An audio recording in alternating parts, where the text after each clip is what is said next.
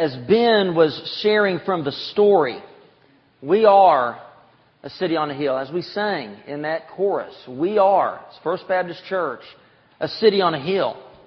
And to be a city on a hill, that book beautifully illustrates, we need each other. One grain of salt by itself doesn't make much of a difference, does it? Doesn't really, can't really preserve, doesn't really flavor your food. One lone candle a city doesn't make. We need each other to be that city on a hill. And that's why this next section of Jesus' Sermon on the Mount, these next 12 verses, is all about relationships. Specifically, Jesus gives us instruction on how we can help each other shine brighter and be saltier. To be a, a meaningful, transformational community of salt and light, we need to be able to speak truth into each other's lives, to hold each other accountable, to spur one another on to good deeds. But the problem is, is that doing this as fallen, fallible human beings who have egos, who have moods, can get a little messy, can't it? We can kind of get uh, our feelings hurt. We might wear our feelings on our sleeves. We might take offense. Remember what Jesus said the night he washed his disciples' feet. He said, By this all men will know that you are my disciples if you do what? Love one another. It is the way we love each other. It is the way that we live in community together. It is the way we give and receive constructive criticism and helpful uh, words. That is what shows to the world that we are truly the disciples of Jesus. You see, love must be the number one rule for our lives together. The number one rule of life for us as Christians is love. And this rule of love goes by other names in the Bible. For example, in Matthew 7:12, we call that the golden rule. The golden rule says so in everything do to others what you would have them do to you. It's another expression of this rule of love. Another one we call the second of the greatest commandments. In Matthew 22, 39, Jesus says, love your neighbor as yourself. Those are different ways of saying the same thing. That we are to treat each other with love, with respect. See, the problem with neighbors, the problem with being brothers and sisters in Christ is all that closeness sometimes can kind of rub us the wrong way, can't it? I mean, think about how neighbors can be. Sometimes neighbors compete with each other, don't they? Try to keep up with the Joneses. Sometimes neighbors annoy each other, don't they? What's he doing up at mowing the yard at 8 a.m. in the morning? It's a Saturday. Doesn't he know any better than that? You know, can't he trim those, those shrubs? They're encroaching on my property. You know, we can get sort of petty with, with our neighbors. And think about how brothers and sisters can be. Those of you that grew up with a brother or sister, you love your brother or sister, but there were times, weren't there? You wanted to strangle them more than hug them. So it can get messy, this living in community. Sometimes things can get pretty heated and sparks can fly. It's no wonder the Bible describes these relationships as iron sharpening iron. Yeah, we sharpen each other, but there's a lot of friction that makes that happen, isn't there? So how can we live in meaningful, transformational relationships, giving care to each other and correction to each other as needed? So in Matthew 7, 1 through 12, Jesus gives us the answer. And it's based on His rule of love. When we look at the first six verses, we're going to see that Jesus is pointing out the inherent problem with us trying to fix other people or to force on them our wonderful words of advice. The problem is, is that we often do these things with arrogance. We do it with a demanding attitude. We do it by comparing ourselves to them and sometimes condemning them. And then in verses 11, in verses 7 through 12, Jesus illustrates a more gracious way, a more effective way to love and care for others one that requests other than demands, one that offers rather than forces. So let's look at what this rule of love means in Matthew 7. The first thing it means when we live by the rule of love is it means that we don't blame, we don't condemn. Listen to what he says. Do not judge, for you too will be judged. For in the same way you judge others, you will be judged. And with the measure you use, it will be measured to you. Why do you look at the speck of sawdust in your brother's eye and pay no attention to the plank in your own eye? How can you say to your brother, let me take that speck out of your eye, when all the time there's a plank in your own? You hypocrite. First take the plank out of your own eye, and then you will see clearly to remove the speck from your brother's eye. Now, Jesus has already touched on this thing in the Beatitudes when he said, Blessed are the merciful, for they will be shown mercy. And after the Lord's Prayer, you remember Jesus tells us that if we want to receive the forgiveness of God, we've got to be willing to give forgiveness to our brother or our sister who has offended us. What we give will be measured back to us. Now, Jesus' command here in verse 1, do not judge, has got to be one of the most misunderstood and misquoted verses in all the Bible. He isn't talking about judges in a court of law. It's not what he's addressing. He is talking about how brothers and sisters in Christ bear responsibility for one another in a loving way. Nor is Jesus telling us here that we are supposed to suspend our critical thinking as if it would somehow be wrong for us to determine the difference between what is right and wrong, what is good and evil. That's not what, Jesus isn't telling us to turn a blind eye towards sin and, and, and to back down from calling it what it is. That's not what he's saying. Because if we did that, how could we then follow his later admonition about discerning between pigs and dogs and what is sacred and not and, and, and how to detect a false prophet? We couldn't do those things if we didn't rely on our critical thinking skills. What Jesus is saying is that we are not to be fault finders. That we are not to destructively tear each other down. Rather, He wants us to constructively build each other up. The great theologian John Stott said it this way The command not to judge is not a requirement to be blind, but rather a plea to be generous. See, the problem with judging other people is that we are unfit judges. You and I, we're unfit judges. And we're unfit judges for at least two reasons. One, we're fallible. We are fallible. That's why Jesus says, do not judge, or you too will be judged. For in the same way you judge others, you, you will be judged, and with the measure you use, it'll be measured back to you. We are fallible. He's warning us not to assume an authority that we think we have or an ability that we think we have that ultimately belongs to God anyway. God is the great judge. God is the only one who doesn't make any mistakes. God is the only one who sees the complete picture and knows the full story. He is the judge, we are not. He is infallible, we are not. Only God is omniscient enough to judge the motives of another person's heart. Can you see into the heart of the person sitting next to you? Can you? Then how can you judge it? How can you judge it? When you meet someone, excuse me, you encounter someone during the day, and maybe they say something that rubs you the wrong way. Maybe, maybe you see that they're doing something that you think looks a little questionable, and, and you go on the attack. You might not even say it, but in your heart and mind, you go on the attack. You're criticizing, you're judging, you're condemning them. You know what? You don't know their story, do you? You don't know what they've experienced that day. You don't know the battles that they're fighting.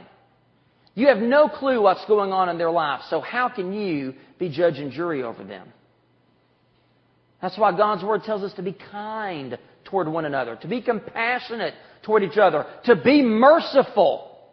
Because if we show them mercy, then God will show us mercy as well. But another reason we're unfit judges isn't just because we're fallible. It isn't just because we don't see the complete picture. We don't have all the evidence. But it's also because we are fallen. We are fallen, sinful people, our own bent towards sinning causes us to exaggerate others' faults and minimize our own. We do that, don't we? You know, in fact, sometimes we see our own faults reflected in someone else, and so we judge them even more harshly. Because it makes us feel good. John Stott, once again, he says this way We experience the pleasure of self righteousness without the pain of penitence. We don't have to address our own problem. We can kind of come down on ourselves by coming down on someone else. It's the plank and the speck of sawdust. This picture of Jesus. Now, if you're like me, eye stuff just, ugh. I just, you know, I, I, don't, I don't do eye stuff, okay? When I go see Dr. Bob, it, it takes a lot of courage for me to get up to go and see him because I just, I don't do all that. So this, this analogy kind of gives me the heebie-jeebies just a little bit. The idea of a plank of wood sticking out of someone's eye. But, but Jesus is painting us a ridiculous picture here. Somebody who's got a two by four sticking out of their eye, they got a, and, and, they're trying to reach down and, and get a speck of sawdust out of someone else's. It's ridiculous. But isn't that what we do?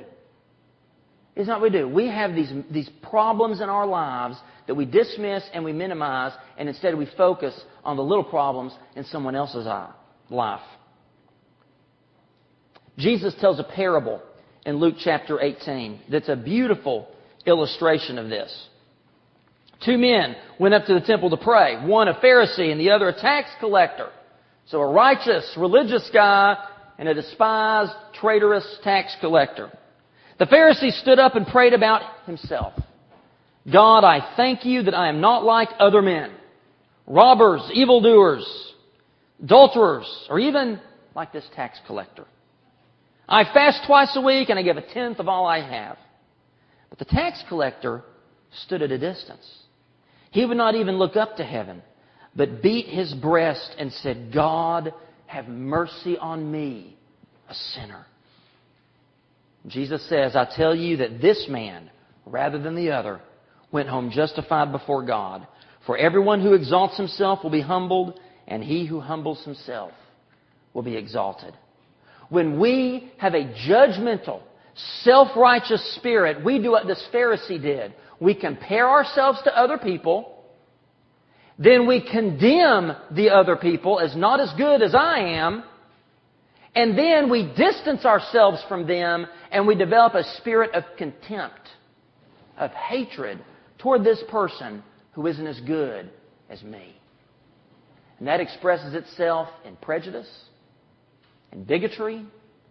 It expresses itself in a refusal to listen to the other side or even consider their point of view. We become entrenched in our ways, and communication and relationships breaks down. Kind of sounds like what's going on in Washington, D.C. these days, doesn't it? So to avoid that hypocrisy, we must at least, at least apply the same standards to ourselves that we hold other people to. And we must at least be as generous and gracious towards other people as we are towards ourselves, right? Jesus isn't telling us here to ignore other people's faults in some sort of an I'm okay, you're okay kind of way. That's not what he's saying. Rather, he's saying we see our own faults first and we deal with them before we try to help anyone else with their sin. How many of you guys have ever flown on an airplane? Okay? When you fly on an airplane, they give this little presentation. Now they do it on a little video on the back of the seat in front of you. But, but they do this little presentation. And part of that presentation, they say, in the event of an emer- in the unlikely, I love how they throw that word in there, in the unlikely event of an emergency, oxygen masks will drop down from the ceiling. And what do they tell you about those? What do you do first? You put it on yourself before you try to put it on your child or whoever else might be with you that needs help. Why? Because if you don't help yourself first and you pass out, you can't help the other person. You have to deal with your problem first. If my motive really is to help someone else grow in their faith and overcome sin in their life, I must first make sure I am growing in my faith and I'm dealing with my own sin. Now, based on this teaching of Jesus, Paul gives us his own presentation for how to deal with an emergency, a spiritual emergency. And he talks about this in Galatians chapter 6, verses 1 and 2. He says, Brothers, if someone is caught in a sin, you who are spiritual should restore him gently. But watch yourself, or you also may be tempted. Carry each other's burdens, and in this way you will fulfill the law of Christ. Real quick, a few things we notice from this. First, the certainty of the sin. Until you are certain of someone's waywardness, unless you know proof positive this person has a problem, we should live by what 1 Corinthians 13 says, and that's that we should believe all things and hope all things. That our natural bent should be toward believing the best about each other, not assuming the worst. So that's the first thing, the certainty of the sin. The second thing is the condition of the one who's confronting. Paul says you must be spiritual. In other words, you must be living and walking by the Spirit. That's a high standard. Is your sight and your wisdom and your motivation, is your attitude toward this person a spiritual one or a carnal one? Better make sure of that first. The second thing is the correction is restorative, not punitive. It's not to teach someone a lesson. It's not to make you feel good or to make them feel bad. It's to restore them to a right path, to a right relationship with God, and a right fellowship with the church. The correction is restorative. The caution Jesus, uh, Paul gives us here is for gentleness and humility. Because we have to recognize that you and I are just as capable of giving into this sin as that person. No one in this room is above it. It's like the old expression says, there but for the grace of God go I. And so Paul says you've got to be aware. Do this with gentleness. Do this with humility because you know what? You could give in to the same temptation. And then Paul ends by telling us to carry the burden. We carry the burden. We weep with those who weep. We enter into their shoes. We help them carry that burden of shame or guilt so they know that they're not alone because didn't Jesus, didn't He carry the weight of our guilt and our shame on Calvary's cross? See, we're too often like the Pharisees in Jesus' parable, thinking that there is something inherently glorious and righteousness in condemning other people. Why else would we do it so much? Why else would we have that kind of critical attitude? Paul asks a rhetorical question, 2 Corinthians 3 9. He says, If the ministry that condemns men is glorious, if, then how much more glorious is the ministry that brings righteousness? See, Jesus told Nicodemus on the night that he gave us the, the, the great verse John 3.16, in that conversation, Jesus told Nicodemus that he did not come into the world to condemn the world, but that the world through him might be saved. Condemning, boycotting, protesting. These are not the way the world is saved. This is not the way that Jesus approached His ministry. This is not the way we bring people into a right relationship with God. The rule of love is. Consider how Jesus restored the woman caught in adultery.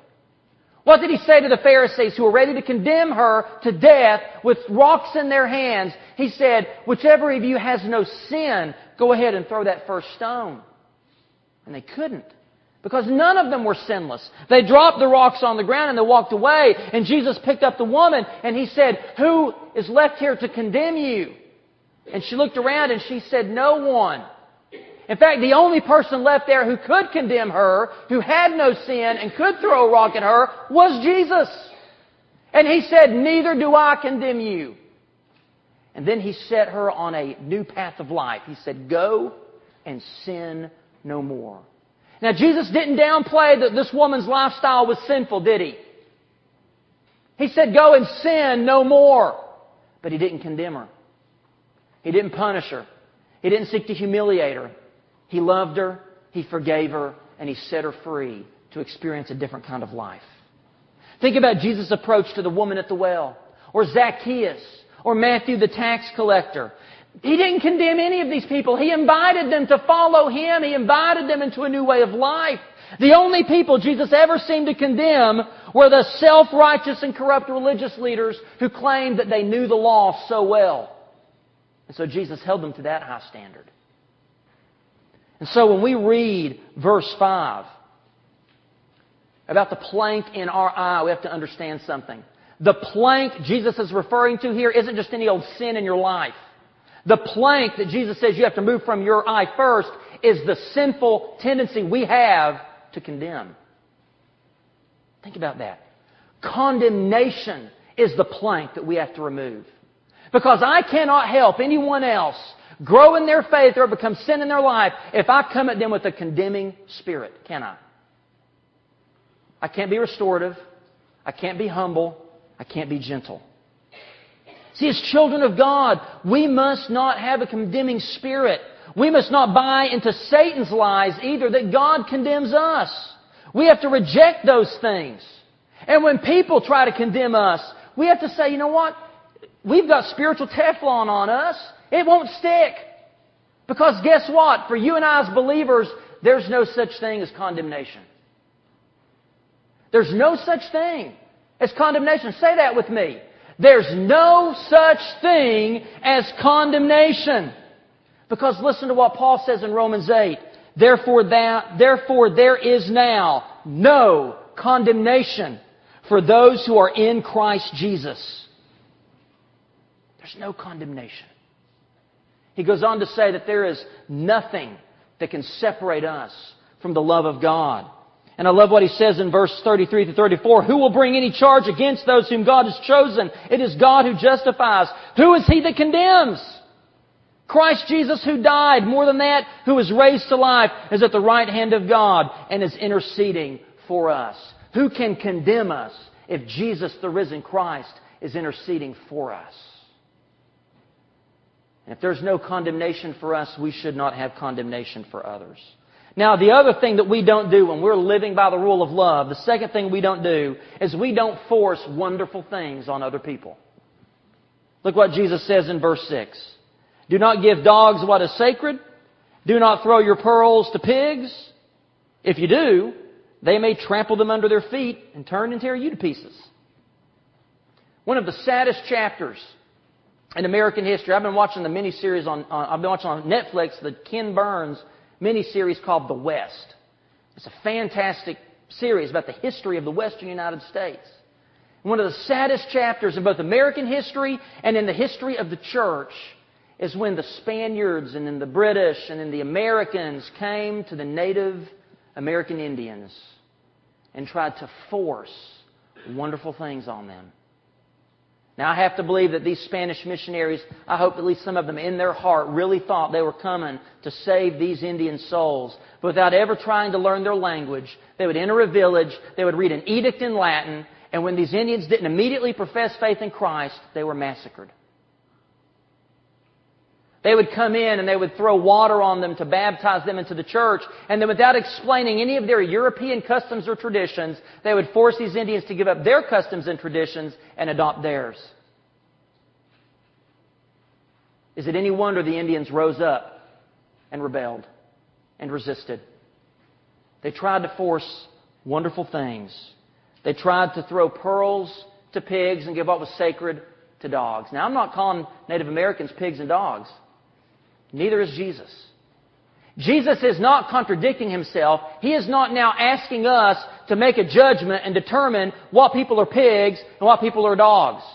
Jesus in this verse is not asking us to make a judgment call on who is worthy to receive the, the, gospel and who needs to be just written off as beyond reach.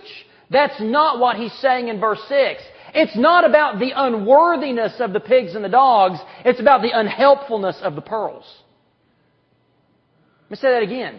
It's not about the unworthiness of the pigs and the dogs. It's about the unhelpfulness of the pearls. Because if you go to a wild pack of dogs, or a, or a, or a hungry herd of pigs, and you try to feed them pearls, what's going to happen? Jesus says they're going to trample them underfoot, then they're going to turn on you and tear you to pieces. Because guess what? You are edible. It's about giving something to someone and they're not ready for it. They don't understand it. They can't receive it yet. It's not what they need. It's not helpful to them. We come at people sometimes with our superior spiritual understanding that we can give them exactly what they need.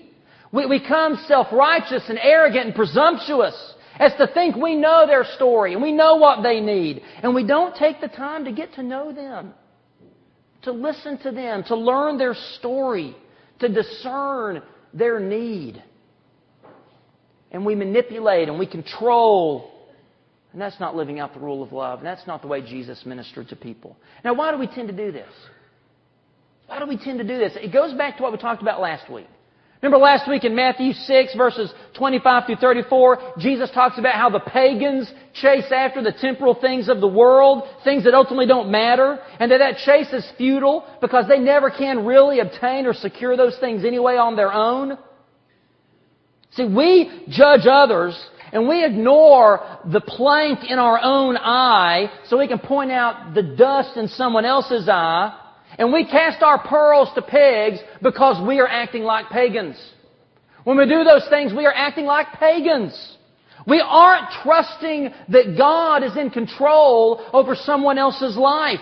We don't trust that God is working in that person's life. So we take matters into our own hands. And we think that we're the Messiah. We think that we're the Savior. We think that we're the one whose job is to fix that person. We get impatient like Moses. Remember how Moses went out into the desert or went out and saw some of his fellow Hebrews and they were working and an Egyptian was abusing them and Moses did what? He killed the man. And he thought, man, my, my, my Hebrew brothers, they're going to receive me as their Savior. I've come to their rescue. Is that how they received Moses? No. They weren't ready for it. And they didn't need someone to come in and kill the Egyptians for them. They needed someone to come in and tell them about God and to deliver them and rescue them from slavery into freedom. They weren't ready yet. Moses wasn't ready yet. He got impatient. We can't force people into something they aren't ready for. It's not our job to convince anyone of the truth, nor is it your job to convict anyone of sin. In fact, Jesus says in John 14 and 15 that that job belongs to the Holy Spirit. Are you the Holy Spirit? I don't think so. So then how do we offer ourselves to each other in Christ honoring, God trusting, love reflecting ways? How then can we speak truth into each other's lives? How then can we hold each other accountable? How then can we spur each other on to, to love and good deeds? That's what Jesus talks about in verses 7 through 12. We ask for and offer what is needed. Now we're going to look at verses 7 through 11 next week. But he talks about asking, seeking, and knocking. And about a father will, will give good gifts to his children. If they ask for a piece of bread, he's not going to give them a snake. He's going to give them what they ask for. He's going to give them what they need. And in verse 12 he says, So in everything do to others what you would have them do to you. For this sums up the law and the prophets. Jesus is illustrating an important kingdom principle, the principle of reciprocity. We give as we would want to receive. We give only to those who ask. And we only give them what they ask for, what they need, what they can use. You know, the Jewish rabbis of Jesus' day taught what is hateful to you, do not do to anyone else. Confucius said, do not to others what you would not wish done to you. But Jesus takes those negative teachings you know, don't punch someone if you don't want them to punch you. And he turns it on its head. He takes it deeper. He says, do to others what you want them to do to you. Treat others the way you would want them to treat you. Honor the free will and self-determination that God has put in everyone else around you because they're made in His image. Don't try to manipulate them. Don't try to force things on them. Don't try to harass them into righteousness or manipulate them into goodness with your wonderful pearls of wisdom. Don't do it. What we can do is in a consistent way, we can shine brighter and we can be salty. Because if you are living out your faith, if you are growing in your faith and you're dealing with your own sin, then the world around you and the people around you will take note and they will give glory to your Father who is in heaven. Shine brighter and be salty. Second, be childlike. Several times Jesus says that kingdom citizens are like little children, and children are incapable of the kind of condemnation and manipulation and discrimination we've been talking about. Children, think about it, they see the inherent good in people. Children are trusting. We must be like little children. And finally, We have to have the timeliness of the snake and the guilelessness of the dove. I love what Jesus says in Matthew 10 16. Therefore, be as shrewd as snakes and as innocent as doves. Think about it. A snake knows how to lie in wait for the right moment to attack. He's timely. He's patient. And the dove is without guile. He's innocent. He's pure. His motivation is pure. That's why he's the symbol of peace. We are to be as pure and innocent in our motivation and as patient and timely in our action as the snake and as the dove. Consider your relationships. How you operate with your family, your friends, your coworkers, your classmates, your fellow church members. Is there a plank in your eye that you need to come and lay at this altar this morning? Maybe you need to come this morning to Jesus and let Him do a little eye surgery on you today. And you just say, Jesus, take this plank out of my eye. Help me to deal with my critical spirit. Help me to deal with the way I'm so unhappy about things and I make everything about me. And I'm making the people around me miserable.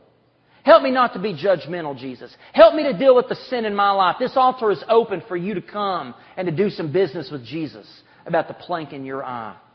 Maybe you need to ask someone to forgive you for your hypocritical and your judgmental attitude. Maybe there's some relationship you need to have a little bit more humility in. You need to take the time to listen and get to know somebody better.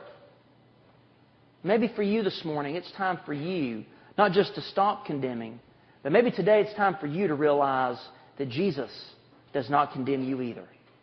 Maybe today you need to come and put your faith and trust in Jesus Christ, the one who came and died to save you from your sin so that you can go and sin no more. I'll be standing down front with love nothing more than to help you know that Jesus, who does not stand here to condemn you. Whatever God has said to you, whatever He's laid on your heart, this is the time for us to respond. This is the time for us to commit ourselves to Him, to let Jesus shine through us into this dark world. Would you stand as we sing, Shine, Jesus, shine?